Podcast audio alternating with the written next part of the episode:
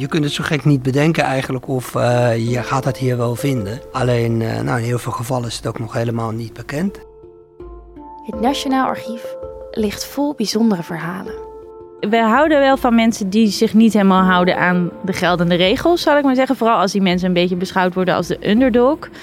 En dat is Marianne. Ze breekt eigenlijk met alle regels, maar niet eens de formele regels, maar met alle onuitgesproken regels, met wat haar plek had moeten zijn. Die een andere kijk geven op de geschiedenis. Dit papieren bewijsstuk is het dichtste wat we op iemand op de huid kunnen zetten in de 17e eeuw. Het is duidelijk een heel bijzonder inkijkje in hun leven. Je kunt echt stiekem meelezen met hun ervaringen. Medewerkers van het Nationaal Archief halen bijzondere stukken uit de kast.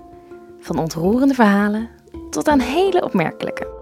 Er waren ook echt theeleraren die huisvrouwen regionaal wedstrijden gingen laten doen. Eigenlijk een soort Holland Got Talent avant la lettre, hè? De Archiefkast is een podcast van mij, Annemieke Bosgaard, in samenwerking met het Nationaal Archief.